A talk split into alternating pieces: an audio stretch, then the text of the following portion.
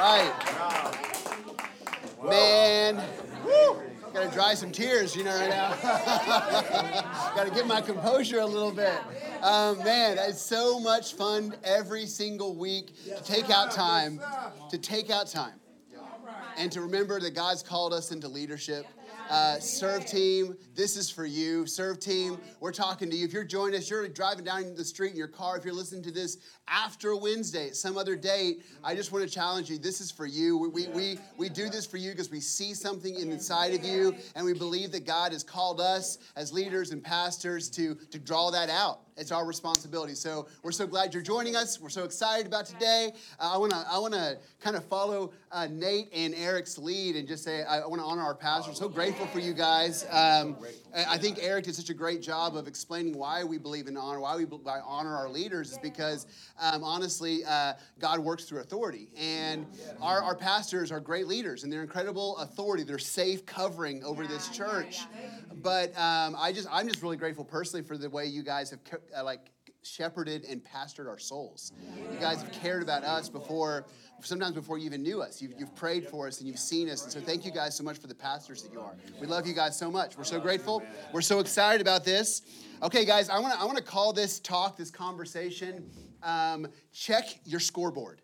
Check your scoreboard. Okay, so some of you heard this story uh, years ago. I'm not a sports guy, all right? So I'm trying to be a sports guy, really trying. I got strong opinions, but they're not always right. And um, I, am not, I'm not a sports guy, okay? And so uh, it, it, was worse in the past. A few years back, Pastor Earl and I, we were at a hotel, um, and for we were doing like a staff leadership uh, conference thing, and, and we were we're at this hotel and we're sitting there in this restaurant and there's a game playing in the restaurant and um, i'm trying to join in in this conversation pastor earl's all he's all glued into this baseball game it's the world series and uh, I'm, I'm trying to join in i'm trying to have something to say and so i was like man we're losing we're losing man like it's frustrating. I don't know why we're losing right now. and Earl looks at me so nice, like so nice. He's trying not to embarrass me because he knows I don't know what I'm talking about. And so he, he looks at me and he's like, man, man, we're, we're winning. we're like, we're winning. He's like, where are you looking at? And I was looking at this row of numbers at the bottom of the screen. Turns out it was actually the stats of the players that were playing, and it had nothing to do with the score. And, uh, and I, I had this epiphany in that moment that sometimes in leadership and sometimes in life, we're looking at the wrong scoreboard. Sometimes we think we're losing when we're actually winning. Sometimes we think we're winning when we're actually losing. And actually, Pastor Earl brought us together uh, on Monday morning and, as a staff, and he just said, Listen, um, I'm going to paraphrase, but he said, Listen, there's, there, there feels like there is a void of leadership in our world and in our country and even in the church. And he said, It feels like that we are looking left and right and seeing leaders and politicians yeah. and movie stars either get canceled or fail or, or morally have a, a, a, some sort of issue in their life. And it feels like you can look at that and be like, man, we're losing. We're losing. But in all reality, sometimes we're looking at the wrong scoreboard because what, what happens in those situations as, as we're looking at a leader and we're expecting them to be the answer, them to be the one that takes us where we think we should go. Or, but in reality, these people are, are just people, just like you and I. And it's always been about Jesus. And it stays about Jesus. And that's the reason why we all, as leaders, served Him. We, as leaders, do what we do. Um, so I, I, saw this. I saw that there was a void of leadership as he was talking. I was like, there's a void, there's a, a gap, there's a space in our world in leadership. And I, and I was reading yesterday in Acts chapter 1, and there was a there was a same thing. There was a leadership void in Acts chapter 1 that Jesus had just gone to heaven, um, and Jesus um, had told them, Listen, go back. I need you to go back to this room, and I want you to wait because I'm going to send the Holy Spirit. And, and so they go back to this room, and the first thing they do is they're like, You know what? There used to be 12 of us. There's only one, there's, there's actually, we're missing one. Yeah. There's a, there's a leadership gap. There's a leadership void right now. And they said, and the, the, the thing that stuck out to me was um, they were saying, we need to replace this leader. We need to put a leader in this gap. And they said, so let us choose, Acts chapter 1, verse 20, 21 says, we must choose a replacement for Judas from among the men who were with us the entire time when we were traveling with yeah. the Lord Jesus. Yeah. From the time he was baptized by John until the day he was taken from us. Whoever is chosen will join us as witnesses of the resurrection of Jesus. And I, and, I, and I thought about what Pastor Earl had said uh, on Monday, and I thought about, like, he just said, you know, sometimes people just make it about something besides Jesus. Yeah, yeah.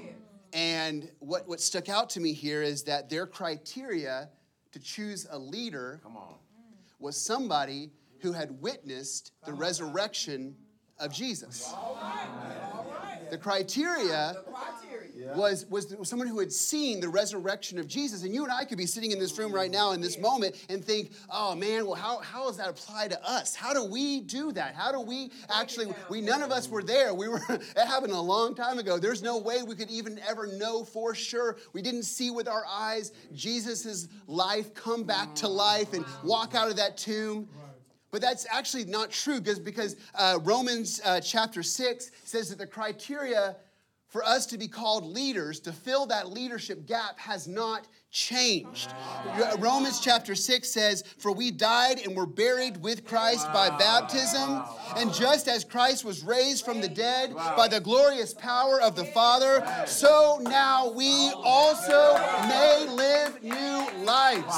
Guys, here at Shoreline City, the reason why starting at Growth Track for the rest of your time till you're old and gray and seeing your grandkids grow up, we will call you leaders. The reason we call you leaders is because your life life has been transformed wow. by Jesus Christ. This is the criteria for which we, it's not to get you to serve, it's not to get you to do something. It's because we feel compelled as leaders. If we don't say it, nobody else is going to say it because we can see the change that's in your life. We can see how God has broken chains and freed you and, and set, and as Nate was saying, has healed your marriage. We've seen your life come back to life, just like Jesus. Resurrection life still is the criteria for us to be leaders. And so I, I, I, I want to challenge us as we're going into Connect Group season. We got that starting next week.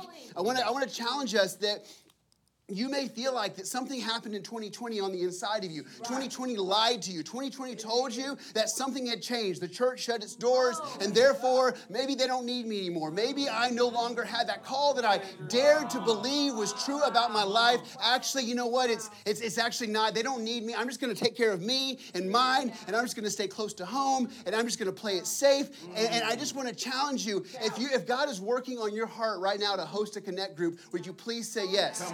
Because for one reason and one reason alone, and that is because resurrection life flows through your veins. And there is a lost and dying world. There is a leadership gap. There is a leadership void that God is asking us as leaders at Shoreline City to step into because our lives have been changed. I love you guys so much. Thank you so much for joining us.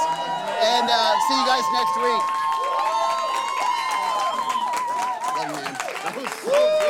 That was so good. Man, that was. Pray over that too. Pray over that that that would get sealed. Yeah, yeah, absolutely. Yeah, I would love that. I would love to. Father, we just come before you right now and, and we just ask, God, that you would awaken us, God. We ask, God, that you would call our hearts back to life, God. I pray, Father, that the times when we felt hopeless and alone and we felt like our sin and, and, and, the situations of our life were going to overcome us, but you came in, Lord. You came in. You took our place on the cross, Lord, and you actually rose again on the third day. And just like you, Lord, we get to die, get buried, and raised to new life. is the story of the gospel gospel, God. And I just ask, God, that you would send this message out into all of our hearts. God, I ask, God, that you would help us to come alive and to step into the leadership gap, the leadership void that is in this world, because it's always been about you. It's never not going to be about you, God. We are not leading people to ourselves, we're leading them to a saving knowledge of you, God. And we ask, God, that you would continue to change lives through this church. In Jesus' name we pray. Amen. Amen.